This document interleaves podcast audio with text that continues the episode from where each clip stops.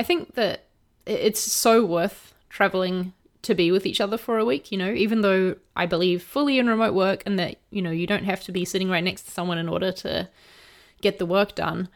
There are certain things that are better done in person, like getting to know someone, sitting there having doing strategy, coming up with random ideas, just having conversations, you know, it's it's harder to facilitate on a you know, a, a, Zoom call that you set a time for and you both have to click the link to turn up, you know, it, it gets rid of a bit of that spontaneity. So I think it's great that we do it. And yeah, have, have those weeks together.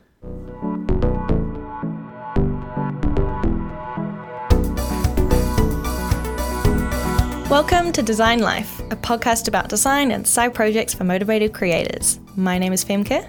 And my name is Charlie. Today we're going to talk about traveling for work. Now, this is something that I kind of assumed when I entered the design industry wasn't really going to be a part of my job. I'd seen, you know, movies and TV shows where it was salesmen traveling for work and, you know, all the managers, things like that, going to meetings. Lawyers. yes, exactly. Going to meet their clients. I thought that with design, you can do it from anywhere, right? So I assumed I would never need to travel for work. But I've ended up doing quite a bit of traveling for work, and you have too, Fem, especially recently at Uber. So today we thought we'd talk about what that's like, what it's like to travel for work, what are some of the protocols, how you can actually get work done, how much you can actually see of the place you're traveling to. Should be a good topic, bit different for us, but I'm looking forward to talking about it. First though, Fem, how has your week been? What have you been up to? Uh, what have I been up to? Lots of things. My running is still going, by the way. Good. I have not missed a run yet. Three runs a week. Amazing. That's way more than I do. it's uh, it's very cool. I'm using the Nike app. I can't remember if I mentioned this already, but I'm using the Nike app, and I've got a couple of my friends also using it, and so we like egg each other on for each other's runs. That's so and sweet. Yeah, it's really fun. It's a good sort of like accountability and encouragement uh, thing for me. So I also treated myself to some new Nike shoes over the weekend. Mm. I know, uh, but I wanted to make sure I like ran first before I bought the shoes. I know a lot of people buy the shoes as like that encouragement to run and then never run and then have new shoes sitting there. And I didn't want to be that person. So I wanted to run first, then get the shoes, and yeah, it's it's super fun and super cool. I'm really really enjoying it actually more than I thought I would. Good. Uh, but aside from running, I actually something to mention. I worked on over the weekend a resource for our community members. So, if you are a community member listening to this, uh, a couple weeks back we did an episode on the design handoff and validation process, and I spent a bit of time putting together a template sort of slide deck that has a sort of bare bones structure and an outline of how to put together a handoff deck for your engineers. And so that's a free resource available to community members. So if you're a member and want access to that, then you can log in and find it in the resource section. And that was really fun to make actually. And it was a good exercise for me as well to like sit down and think about, okay, how how do I structure this? What is the best way to structure these things? And yeah, it was really fun. And you did such a good job with it too, honestly. That oh, thing stop. is way more in depth than I was expecting when you brought up the idea of it. And so it really helped me to see it you know, all laid out. I know we talked about it on the show, but yeah, seeing it was another thing. So that was cool. I'm, I'm glad you made that. Yeah, thanks. What about you? How are things going? You're not traveling right now, right? I'm not, but it's good that you can ask me that every week because, you know, you never know with me. No. Uh, things have been kind of stressful at the moment, to be honest, with this book deadline fast approaching. I know people are probably sick of me talking about this book by now, but it really is consuming all of my brain space. Uh, well, yeah, it's trying to take over all my brain space. There's still got to be a little bit left aside for other things. I actually yesterday had a a coaching call with a speaker coach for Craft and Commerce. That's a like a resource we offer to all of our main stage speakers for our ConvertKit conference. That's so cool. Yeah, it was amazing. So I had this like bare bones structure of a talk that I'd, you know, planned out on cue cards or whatever and then just shoved on some slides, no design or whatever, just the main points in a structure we went through that together and he gave me some really great tips and like you know where to improve. And he'd also watched the video of the talk that i gave at the sean west conference and was able to give me some tips on delivery as well.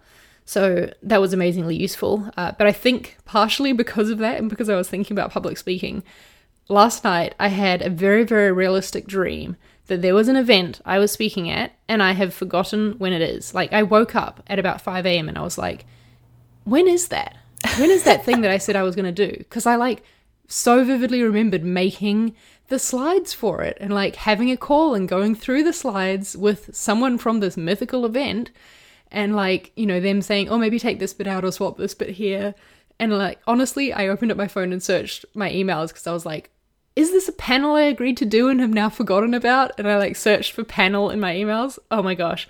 I'm still not 100% convinced that it doesn't exist, but I'm sure someone would have told me if I'd missed turning up to an event I was supposed to speak at. So I'm just going to try and console myself with that. I think this is just your brain, like, you know, preparing for your upcoming talk and, yeah, freaking you out. I wish it wouldn't.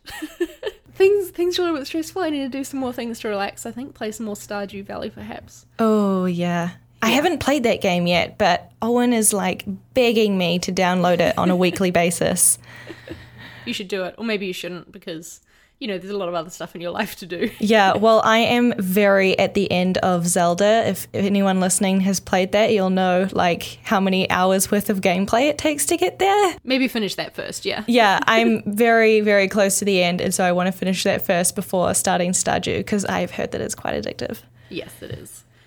Anyway, shall we get on to today's topic? Enough talking about my stress. Yes, sorry, I don't want to stress you out anymore. Let's put the stress aside for now. yeah, put the stress aside and talk about travel, which isn't at all stressful. Traveling for work, what have been your experiences with this so far in your career? And were you like me and did you assume that it wasn't really going to be part of a design career? Yeah, I guess so. I didn't really think about travel like as being part of my work, I guess, right? I mean, when I was working at Atomic, I was working remotely, and so I sort of assumed that there would be a little bit more travel involved there. Right, because you traveled back to New Zealand, right, once a year to work with the team? Right. So once a year, they brought me back to New Zealand to be with the team for a few weeks. And yeah, let me think about some of the travel things I've done. So there's, yeah, that going back to see the team when I was working remotely. I also, while I was at Atomic, did a few workshops in different locations. I did one in London and one in Berlin. Uh, so I traveled there to give those talks. I also attended a couple of conferences. I mean, I would count that as work travel because usually it's on work time. Yeah, I would too. And then most recently at Uber, I've been doing quite a lot of research trips. So that's a very different kind of work travel, I think. It's very intensive, like full on. Uh, but yeah, that's sort of been my roundup of work travel experiences so far. And also, when you started at Uber, there was a week in the San Francisco office, right? I, I remember you saying. Oh yes, yes. How could I forget? Yes. So I went uh, to San Francisco for a like onboarding week, basically, where you get onboarded to the company and attend these sessions given by you know execs and stuff. So that was also super cool. Yeah, that makes sense. My work travel has mostly been for conferences as well, I would say. Although, so my first work trip was and my first ever job for a graphic designer uh, at that company that distributed Mitsubishi Electric products. I think I've mentioned that before as my first job. But we went down to Queenstown for like a sales and marketing retreat, I guess could be the word for it. It was like a couple of days where we had like planning sessions and things like that. And I thought it was pretty cool as a designer that I got to be involved with that because, you know, up until that point, I thought my job was just to take whatever came at me and, you know, make it into design. I didn't realize that I'd get to be involved or like, you know, talk about the strategy side of things too. So that was really fun. And since then, I also at Xero traveled to Australia to work on a project alongside the team there just because there was a lot to do and we felt like maybe we'd get more done working side by side each other, you know, in person. And since then, my travel has mostly been to conferences, quite a lot of them, either speaking or just attending myself, you know, on work time, and also team retreats at ConvertKit. So we have them twice a year, and I travel to the States for a week to basically live in a nice house with my workmates for a week. and- Sounds amazing. yeah, have strategy meetings and, and you know team bonding and stuff like that. So that's been my work travel. There's been quite a bit of it actually, way more than I thought there would be in my career. But I like that. Yeah, I have never been on a team retreat, uh, but they sound so fun. Like, do you, especially as a remote worker, I suppose, you must really appreciate that time that you have with your team. Must be pretty important. Yeah, for sure.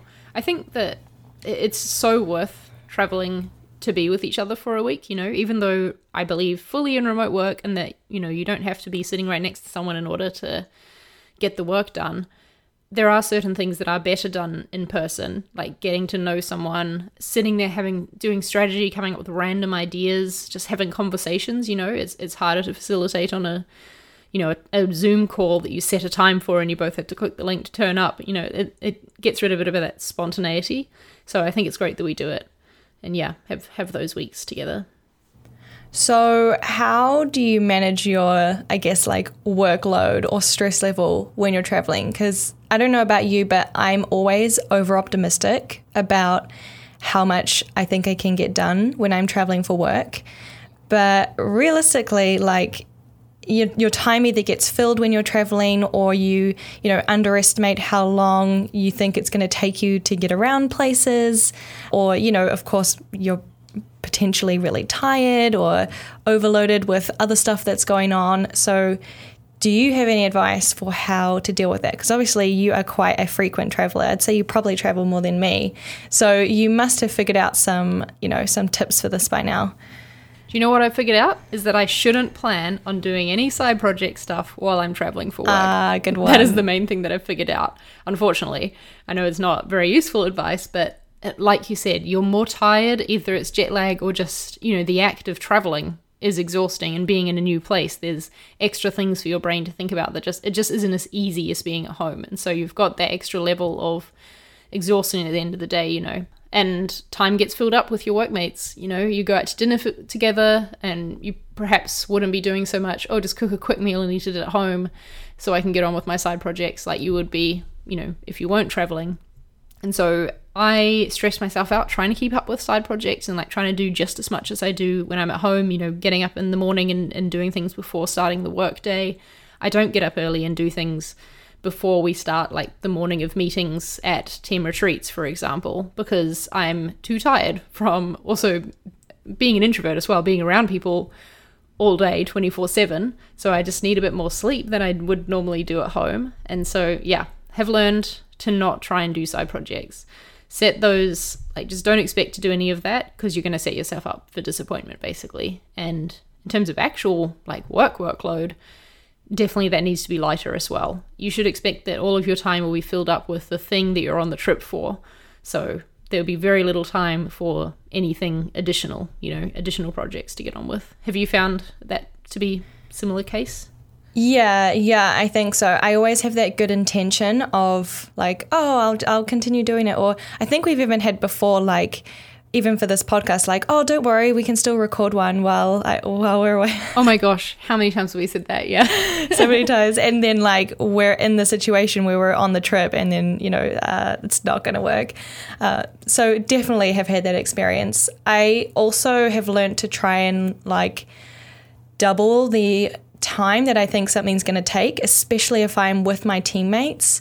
Like, you know, oh, like breakfast should only take 20 minutes. No, there's a group of four of us, it's probably going to take an hour. Right. You know what I mean? Like, because there's like more of you and like everyone runs on their own different schedules and things like that. Like, you know, meeting in the hotel lobby at 9 a.m uh, it's probably likely we're going to leave at 9.30 because there's always someone that needs another 10 minutes or whatever whatever so i've just learned to accept that and kind of be a bit more flexible in those situations. Obviously try and be on time when possible but also know that like you know just be patient be flexible. There's a whole group of us. Everyone has their own things to deal with and their own way of doing things. So you have to adapt i think a bit more in that kind of environment. Yeah for sure. How does work travel work? Oh my gosh, saying work too much. At Uber. Like, just in the terms of the logistics of like flight bookings and things like that. I feel like oh, yeah. maybe I'm just a nerd, but I think we should talk about that because if you're someone who hasn't traveled for work before, I, I didn't have any idea how any of that worked, you know? So, how, do, how does that work for you? Again, can we have a count of how many times I've said work? Yeah, it's going to be a lot of times.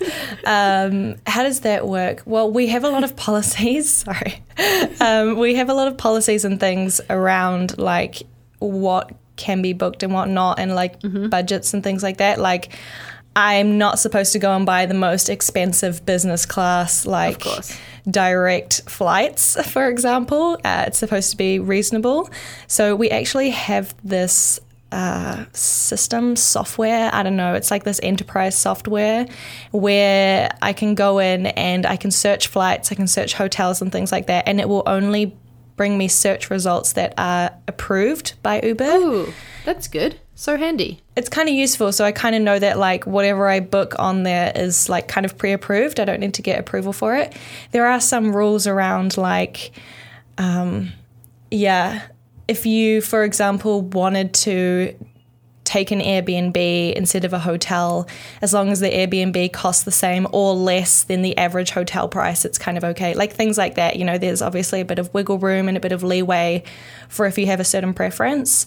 Um, but yeah, usually, so I book my own flights and my own hotel, and I do that on this software, unless like sometimes the software shows the really crappy flights. Uh, and so I will do like my own search in the browser, and if I can find a better deal, then I will just book it on there instead. And yeah, that's justified because either it's cheaper or, or whatever. Typically, we're allowed to book the direct flights. Like when I've been flying to places like in South America, it can be, you know, really hard to get the direct flights or a bit more expensive. But if it's such a long flight, then it's typically okay. Um, but as I said, yeah, there's all these rules and things, but luckily we have this software, so I kind of know like whatever's in there is sort of justified. That makes sense. And do you have like a company card you book it on, or do you book it on your own and then get reimbursed? No, I have a corporate card that I know fancy. so fancy. uh, no, I got the corporate card like within my first couple of weeks of joining because I knew that I was going to go to San Francisco for this onboarding week. I don't know if you know how much hotels cost in San Francisco. Oh yeah, trust me, I know. it makes me cry. Uh, I was there for like two and a half weeks, so you can imagine the price of that hotel. And uh, yeah, I didn't really want to swipe that on my personal card and reimburse it. So No. yes, and also I do quite a lot of research trips, and so it's so much easier to just have the corporate card, and you know I can just expense it later. Yeah, that makes sense. I don't have a company credit card, unfortunately, because ConvertKit is a US based company, and so I'm not. I don't have a US address to register a credit card to. So when I need to book stuff for trips, uh, I will send like a screenshot and a link to like the, on the Google Flights, whatever it's called, to our executive assistant, and she will book my flights for me Oh, nice. book the ones that I choose. We have a policy that like you should choose like you know the cheapest, like most reasonable route. Um, but there's I think it's something I can't remember if it's ten or twenty percent. But if there's a better flight, you know, like a better time or more direct or whatever, and it's only costs ten percent more than what like the cheapest one is, then go for it and and do that instead. That, that tends to be the way it goes, and then hotels are booked booked through her as well. And then while we're actually there on the retreat, all of us non-US uh, ConvertKit employees will just always be with someone who is a US ConvertKit employee for anything like meals or whatever. So they can pay for stuff. Yeah, basically they just use their card for the coffees and things like that. Amazing. Yeah, but that's the thing with work travel uh, that I want to stress is that the company should be paying for things if you're traveling for the company, right? Like different companies have different policies. I remember at Xero there was like a per diem that I had to spend on breakfast and lunch and dinners, that sort of thing. You know, set amount per day that I could could spend on that. And interestingly, I didn't even have to submit receipts or anything for that. They just gave me like how many days worth of that money at the end of the trip. So I think I ended up accidentally profiting from that because I didn't spend seventy dollars a day or whatever it was. Interesting. Yeah. that's funny. But yeah, every company will have a different way of doing it. But I do believe that companies should pay if they are the ones who are asking you to go on the trip. That is, yeah, I'm thinking about this now because I also had a per diem when I was at Atomic, and same thing, like when I traveled, uh, they just times the per diem by the amount of days I was away, paid that to me. I didn't have to submit uh, receipts or anything. But at Uber, we also have a per diem, but we still have to submit the receipts. Uh, so everything goes into an expense report, and then I guess they review it or whatever and check to make sure that you're not stretching or going too far over. Um, and often because we're traveling as a group, like so like one person will take the bill. We don't individually pay, for example, at the end of a meal. And the policy we kind of have is the most senior person at the table covers the bill, Yep, like that. which is a nice policy. And like everybody knows it. So at the end of the meal, there's no like awkward, like, who's going to pay? Uh, my card, your card. Yeah, everyone's like, well, George over there is the most senior person, so you're paying. And he's like, yeah, I guess I am. Like, you know, everyone kind of knows it. So it's nice that it's like this rule that everyone sort of follows and it avoids any of the awkwardness. That's good. What about when you travel like personally, but you work remotely? Like, I know that you've done a few like personal trips or travel trips, but worked at the same time. And I've done a little bit of that as well, but thinking of uh, like I'm planning on going back to New Zealand at some point for a vacation and working like a week or two remote from there. So I don't know. I feel like you've done this quite a few times. How does that differ from the travel that you do for work specifically? Ooh, good question. So first of all, the company definitely doesn't pay for those trips, right? Right. um, I often will actually because I, you know, I check that it's going to cost the same or whatever, but I'll add on a week in the States after a company retreat, for example. So um, it, earlier this year in February, we flew to San Diego for a company retreat, but I then went to San Francisco afterwards, and so I had my return flight coming from SF. But I like looked on the flights, you know, thing, and it cost actually cheaper to fly home from SF than it did from San Diego. So I got the company to book those flights, and then I paid for my internal flight between San Diego and SF. Oh, nice. So yeah, if that makes sense. I think you actually have more time to see the place that you're in when you are there on a self elected travel trip, let's call it, because you still have to get your work done. So, this is a thing in that you're not going to see as much of the place as if you were just there on a holiday, right? You're not going to be able to do as much because you do still have to get the work done if you want your company to keep allowing you to travel and work, you know? yeah. Like when we went to Florence, for example, we would work in the morning and then uh, I think you were not working at that point. So you could like explore in the afternoons, but I needed to keep working. So I like went back to our Airbnb and, you know, finished out my work day before meeting up with you in the in the evening for some more exploring. So you just have to accept that you're perhaps not going to see as much as if you were on vacation, but you will see more on a self elected trip than if one arranged by the company, just because you're in charge of your own schedule a bit more, I think. And there's not so much places you have to be at at a certain time, and so you don't get so exhausted and your day isn't so full. So you can do a little bit of sightseeing as well as getting the work done as well. Has that been your experience with it? Yeah, yeah. I mean, like, it's funny. I've been to Mexico City three times in the last eight months, I guess. And every time I'm like, okay, this time I'm going to go to the Frida Kahlo Museum, who's this like famous artist. You might have heard of her. Uh, every every time I'm like, okay, this time I'm gonna go to the museum. Doesn't happen. Okay, this time I'm gonna go to the museum. Nope. Okay, this time I'm really gonna like make an effort to go, and it just never happens because I'm I'm so busy. Like you have all you know, you're like, oh, cool, you're going to this awesome place. Like, wow, are you gonna see this and this and this? And basically the answer is no, because you're working the whole time.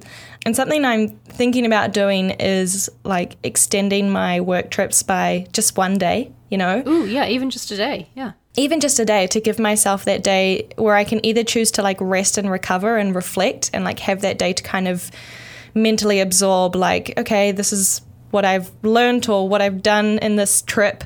Uh, just need a day of reflection kind of thing. Or like use it to go and explore and see that thing that I really wanted to see or do that thing that I really wanted to do or eat at that restaurant that I really wanted to eat at, for example.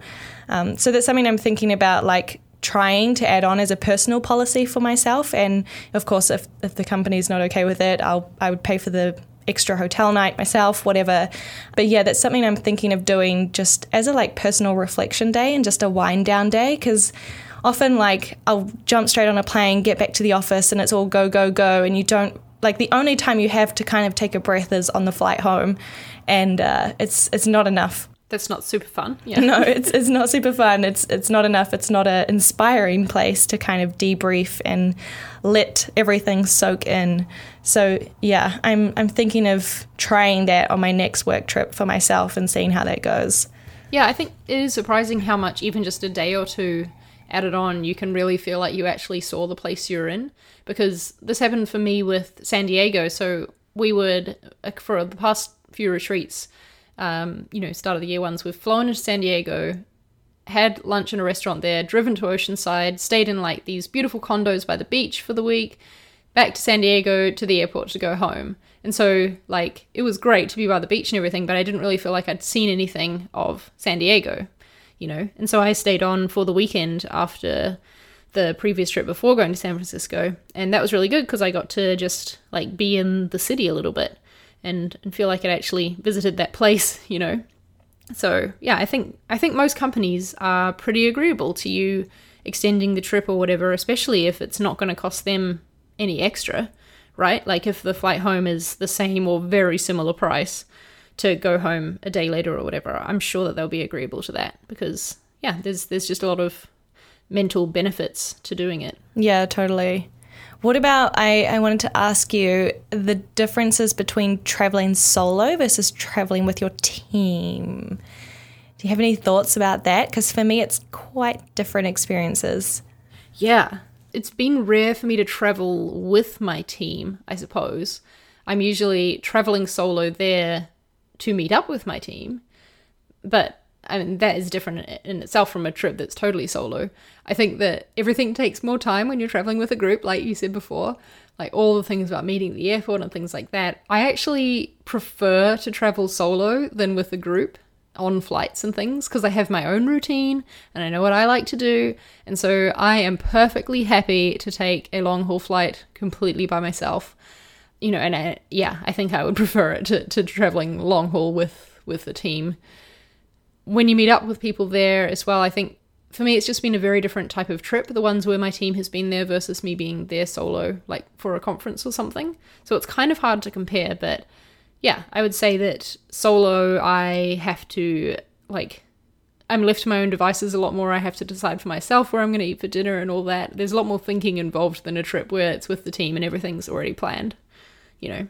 What about you? Yeah, I mean, traveling with a team can definitely definitely be more exhausting, right? Uh, and there's a lot more people to consider. You know, like one person in the group might be a vegetarian, for example, and then that can totally throw off like or make like finding a place to eat a lot harder, especially if you're in a place like Brazil where they love meat. Um, so things like that uh, that you don't really think about, and then suddenly you're with this person or with this group of people like 24 seven, and you get to learn a lot about them first of all, but also yeah, things just take longer. You need to have more patience. Uh, I'm like you, where I am totally happy to travel like on the plane and whatever by myself it can be a bit weird, like having a workmate next to you on a long haul flight, you know? I've kind of gotten over that now, but the first time it was a bit weird because I'm so used to traveling alone, or like, like you said, you have your kind of own routine or your own rhythm when you're long haul traveling, and that can kind of, you know, you have to be a bit more flexible, right, when you're traveling with other people in that situation. But yeah, I think also like, I think the longest time I've spent with a teammate or, or my team traveling is probably two weeks, I think, which is quite a long time. You're basically together except when you're sleeping uh, the whole time. That is quite a long time. So yeah, every yeah, you get to know them really well, I guess, and also eventually you're going to rub shoulders somewhere, and that's fine. It's how you sort of deal with it that I think is more important. Um, but yeah, it can definitely be more challenging, but also more fun. You know, like you're not eating dinner alone, for example. Uh, so things can be a bit more fun and social too. Yeah, totally. That's what quite interesting how you said you're like together 24 7 apart from when you're sleeping. Uh, on my team retreats, we are together when we're sleeping as well. Oh, right. Yeah, right. we often stay in these condos and like you have to share a room or whatever. And if it's someone that I know quite well on my team, sometimes we're just going to share a bed, to be honest. Like when we don't need to bother setting up a mattress on the floor or whatever, we'll just share this king size bed. And that's, I think, quite a unique experience and like perhaps not what you would expect traveling for work. yeah, I, I don't know how that would go down at my company, but but yeah. well, especially because you're only woman on the team, that might be a bit weird. yeah. But yeah, I guess it's quite a different feel at a small company, and I don't know, I don't know why that's different at all, but it just it just feels like I'm fine with it. You know what I mean? Mm-hmm. But I can imagine past workplaces where I definitely wouldn't have been, and I would have been like, eh, no, give me my own room. yeah. Do you do like? I'm trying to think.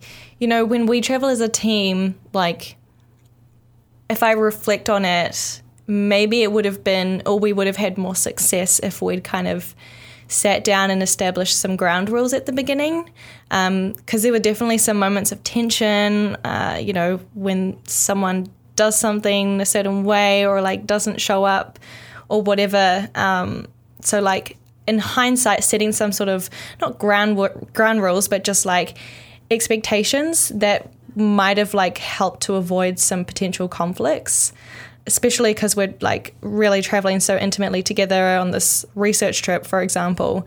I don't know have you ever had that where you've decided to set some kind of boundaries or you just kind of go with it? So our team retreats are very like meticulously planned out and we have an itinerary like for every day basically. Like we know what time breakfast will be served by you know so what time we should be in the kitchen if we don't want to miss out on getting breakfast. And if you do that's your own fault you know and you can raid the snacks cupboard later on.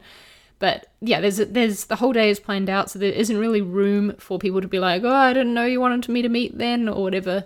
Also because we're just all staying in this like one big house or like you know a few houses next to each other that helps as well i think um, but yeah, the more planning in advance you do, the less room there is for like tension like that, I suppose, because everyone knows what to expect already. And yeah, also for people who are new to team retreats, and I remember having things explained to me beforehand as well, like on team calls, it would be like, this is the team retreat, like you're not expected to like dress up every day, like, you know, wear sweatpants if you want to, completely casual that sort of thing. All those little bits of information that you don't really know until you're there and you experience the vibe were really handy for me to know up front. And so, yeah, I think that that, yeah, is why I haven't really experienced much tension in that way. Yeah, no, that's good. Uh, like having sort of expectations set is something that I wish we'd had on some trips. Like, you know, I've had some team members feel obliged to attend meetings like while we're traveling. Oh, that must be tough. Yeah, like meetings with San Francisco or Amsterdam or whatever that aren't related to this project, but their manager set it up and so they like feel like they have to attend and then it throws everyone else off the schedule and you know things like that that come up or also like maybe more personal things like some of the people i travel with have young children and so you know they need to check in with home a lot uh, which i totally like understand um, but like yeah, I think maybe setting some expectations up front uh, would help, I think, for future trips to kind of avoid some uneasy tension about people like disappearing or not showing up or being late or whatever for whatever reason would have been helpful. Yeah, we say on on our itinerary as well. Itinerary, that's a word that is finding my difficult to come out of my mouth this morning. Um, we say which things are optional too, like Wednesday, games night, completely optional. So if you are exhausted from the day and you just want to go to bed or like, you know, sit by yourself and read, completely fine. No one is going to judge you for that. That's nice. So, yeah, that because that can be exhausting too, feeling like you have to keep up with all of the activity and like I don't know, I just want to have dinner without my workmates for once sort of thing, maybe, and you could go off and do that. So, yeah. Uh, any tips that you have for someone new to traveling for work? Uh, like what is your best advice you can give them? My best advice is probably like that you're going to get a lot less done than you think you can, I suppose. So, whether that's like leaving side projects at home or leaving other work projects also at home and just only focusing on the thing that your tra- travel is related to. That would probably be my advice, and also just to try and be as flexible as you can because uh, things are going to come up unexpectedly or you're going to have to deal with situations that you weren't prepared for. And so I know that that can be really hard. I struggle with that as well. Uh, but just try and stay flexible and open, and hopefully that will help a little bit. I think that's great advice. I don't even think I really have anything to add to that. that's a great note to end on. awesome. Well, fam, where can people go to find more episodes of this show? You can go to designlife.fm or you can search any podcast app that you use. I personally use Pocket Casts and I really like it, and we're also on there, so you can check us out and listen to us there. And I use Overcast, just if, nice. if we're throwing those out there. Nice. we're also on Overcast. Awesome. You should also follow us on Twitter. We're at DesignLifeFM over there. Any topic suggestions you have? Anything you've been wondering about to do with life working as a designer or just, I don't know, interesting things about your job that you'd like to hear our thoughts on, perhaps, reach out, let us know, because we're always looking for new things to talk about. That this topic today was kind of random, but we just felt like talking about it, you know? So we're open to anything. And actually, in an upcoming episode, we're going to talk about research and user research. Go deeper into that side of Fem's work travel. Yeah, we're going to go a bit deeper into that. So, if you have any questions about doing user research or maybe certain experiences that you want to share that you think would help with the show, then please do let us know on Twitter, or you can also email us hello at designlife.fm. We'd love to hear it. Sounds good. All right, Fem. Hope you have a good day. All right, you too. See you later. Bye. Bye.